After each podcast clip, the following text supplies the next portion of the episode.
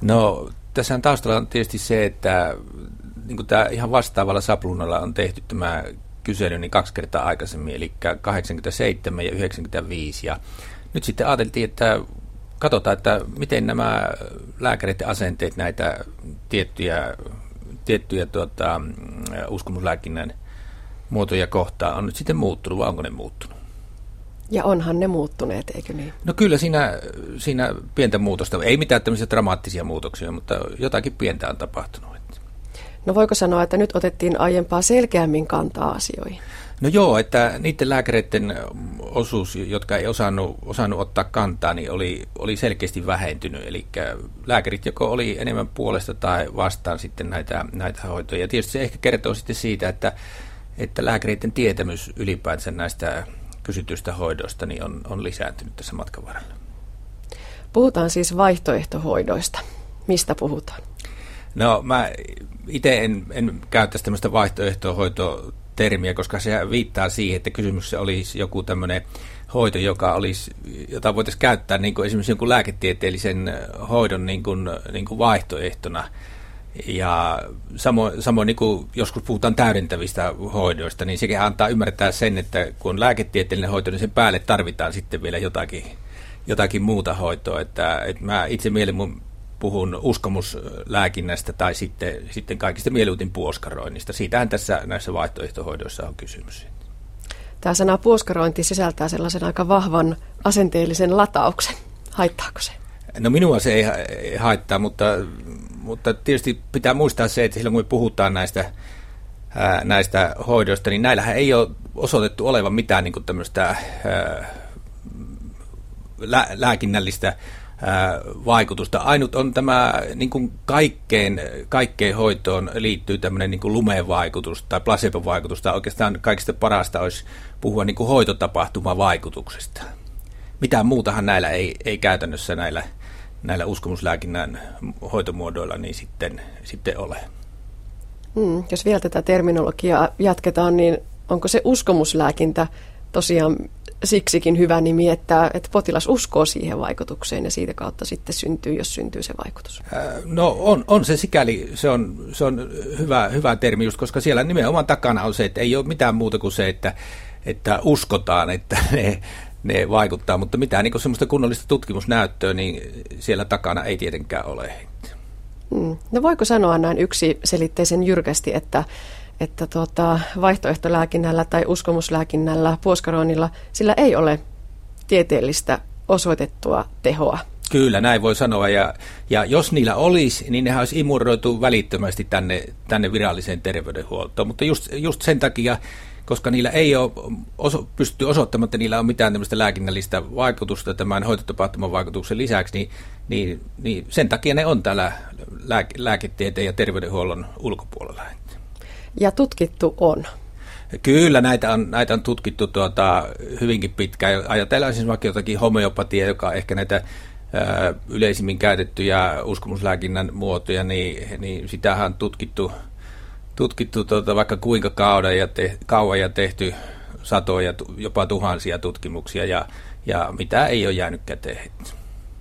No mistä ihmiset näitä uskomuslääkintää tai vaihtoehtohoitoja, niin, niin kuinka he niitä saavat? Mistä he niitä löytävät? No esimerkiksi Suomessa niin meillähän on tuhansia, joidenkin arvoiden mukaan meillä on ehkä semmoinen 5-6 tuhatta tämmöistä vaihtoehtoterapeuttia ja kuka ei tarkkaan tiedä heidän lukumääränsä, mutta kyllä näitä on, näitä on paljon. Näistä, näistä hoitojen, uskomuslääkinnän hoitojen tarjoajista ei todellakaan ole, ole pulaa. Meillä on joitakin tällaisia aloja, jotka on nimikesuojattuja, eli naprapatia ja kiropraktiikka. Ne ovat saaneet noin 10 vuotta sitten tällaisen nimikesuojan, että kuka tahansa ei voi sanoa vaikkapa antavansa naprapatiaa, ellei ole semmoista tiettyä koulutusta. Onko nämä kaksi sitten vähän vakaammalla pohjalla olevia? No henkilökohtaisesti minä olen sitä mieltä, että se oli virhe, että niistä ne otettiin tavallaan niin kuin mukaan tähän, tähän tuota, terveydenhuoltoon ja ne ne virallistettiin nämä, nämä nimikkeet, mutta että kyllähän se niiden, niiden vaikutus on kuitenkin hyvin, hyvin marginaalinen ja, ja eihän niistä varsinaisesti niin kuin, edes niin kuin toimenpiteinä, niin niistä ei saa esimerkiksi mitään Kelaa korvausta. Voiko näistä hoitomuodoista olla suoranaista haittaa ihmisille? Niitä voi olla, voi, niistä voi olla tietysti ihan, ihan haittaa, eli niin kuin ne voi vahingoittaa tietyissä tapauksissa jopa, jopa tuota, ihmisten terveyttä, mutta tietysti se, että jos, jos käytetään niin kuin jotakin hoitomuotoa, mikä ei anna niin kuin mitään tämmöistä niin kuin lääkinnällistä vastetta, niin, niin onhan se niin kuin ihan täysin epäeettistä altistaa ihmiset semmoisille hoitomuodoille. Ja sitten se, mikä tässä on tietysti muistettava, on se, että nämä, nämä erilaiset uskomuslääkintää harjoittavat järjestöt, niin nehän kovasti nyt loppaa poliitikkoja ja, ja yrittävät sitä, että, että uskomuslääkintä otettaisiin tavallaan niin kuin mukaan tähän viralliseen, viralliseen terveydenhuoltoon ja näistä lääkitsijöistä tulisi sitten tavallaan niin kuin lääkäreiden kanssa yhteistyössä toimivia tahoja. Ja sitten pahimmilla on jopa, jopa tuota, esitetty vaatimuksia ja toiveita siitä, että, että nämä, nämä uskomushoidot otettaisiin niin kuin sitten Kelaa korvattaviksi. Ja se olisi kyllä, se olisi kyllä tosi, tosi tota, paha, paha juttu, että, että yhteiskunta rupaisi kor, korvaamaan semmoisia hoitomuotoja, joilla ei ole mitään niin kuin lääkinnällistä vaikutusta. No entä sitten lääkärit? Mitä lääkärin vala sanoo vaihtoehto lääketieteestä? Lääkäreithän pitäisi niin kuin lääkärietiikan mukaan niin, niin käyttää ainoastaan niin kuin vaikuttaviksi osoitettuja tutkimuksia ja hoitoja. Ja siinä mielessä, jos lääkäri tuota, käyttää tai suosittelee näitä uskomuslääkinnällisiä ää, hoitoja, niin minusta se on täysin, täysin epäeettistä. Kuinka laaja ja yleinen tämä mielipide on lääkärikentässä? No, kyllähän tosiaan lääkärin, lääkärin etiikka kirjassa esimerkiksi, kyllähän siellä nimenomaan korostetaan sitä, että pitäisi, pitäisi tukeutua vain niin kuin, niin näyttöön perustuvaan vaikuttaviksi ö, osoitettujen hoitojen käyttöön. Maalikon silmissä lääkäri on jos se Jumalasta seuraava, niin ainakin melkein seuraava. Ja se lääkärin arvovalta, kun hän suosittelee jotakin, niin se on aika merkittävä. Eli todella voimakas voi olla se lääkärin mielipide, jos hän jotakin suosittelee tai ei suosittele, eikö niin? Kyllä, ja siinä mielessä se, että jos joku, joku lääkäri itse harjoittaa uskomuslääkintää tai sitten, sitten suosittelee näiden hoitojen käyttöön, niin niin tota, kyllä sillä on, on erittäin suuri vaikutus just, just tämän takia, että lääkäri on edelleen näissä terveysasioissa melkoinen auktoriteetti. Ja se antaa semmoisen kuvan, että jos lääkäri esimerkiksi itse harrastaa homeopatiaa tai jotakin muuta vastaavaa, vastaavaa tuota, niin, niin se antaa semmoisen kuvan, että, että näissä olisi jotakin järkeä näissä, näissä hoidoissa, vaikka, vaikka näin ei käytännössä tietenkään ole. Siinä mielessä se on, se on erittäin valitettavaa. Ja meillähän, meillähän Suomessa niin, niin meillähän on käytännössä ainakin satoja lääkäreitä, jotka, jotka esimerkiksi itse ö, harjoittaa uskomuslääkintää. Palataan sitten tänne tutkimuksiin. On siis selvitetty lääkäreiden suhtautumista vaihtoehtohoitoihin. Tosiaan vuonna 1988, 1995 ja 2012 on nämä kyselyt tehty. Millaisen sellaisen suuren linjan näiden vuosien välillä voi vetää?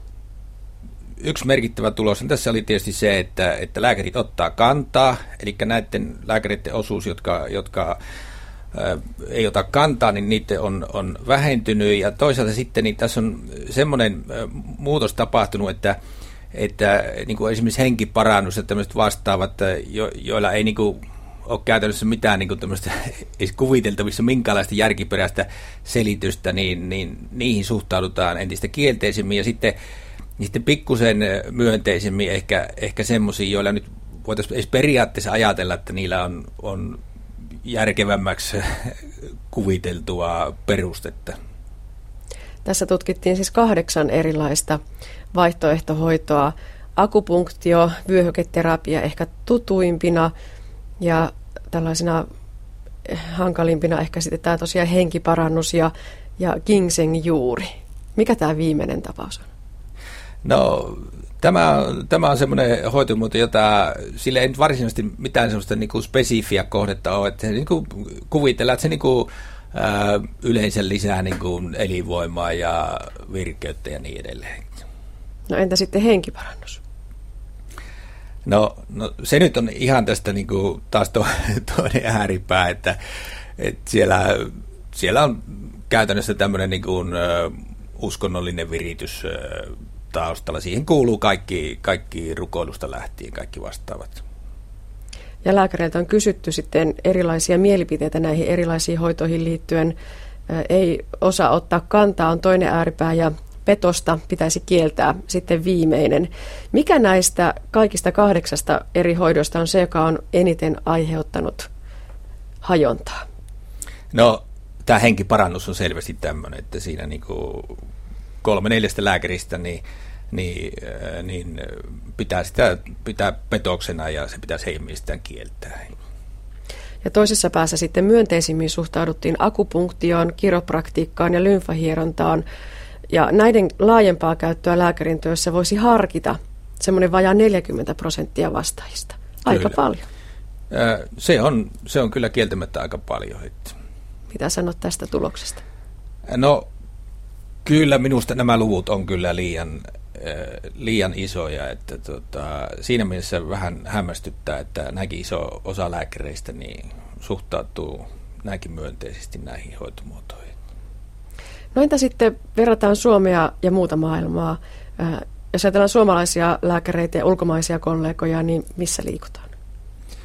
No kyllä jos me ajatellaan esimerkiksi niin Keski-Eurooppaa, niin kyllähän siellä siellä tuota, esimerkiksi homeopatian osuus niin kuin, lääkäreiden työkalupakissa, niin kyllä se on selvästi isompi kuin mitä täällä Suomessa. Se tietysti johtuu siitä, että esimerkiksi joku homeopatia, niin sehän on tämmöistä keski-eurooppalaista perua. Et siinä on niin kuin tämmöinen kulttuuritausta selkeästi.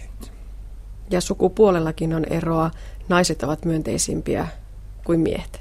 Kyllä, lääkäri, siis naislääkärit suhtautuu myönteisemmin kuin mieslääkärit näihin, näihin uskomuslääkinnän hoitomuotoihin. Ja samahan se on sitten ihan tavallisen väestönkin keskuudessa, niin kyllä naiset käyttää selvästi enemmän näitä kuin, kuin miehet.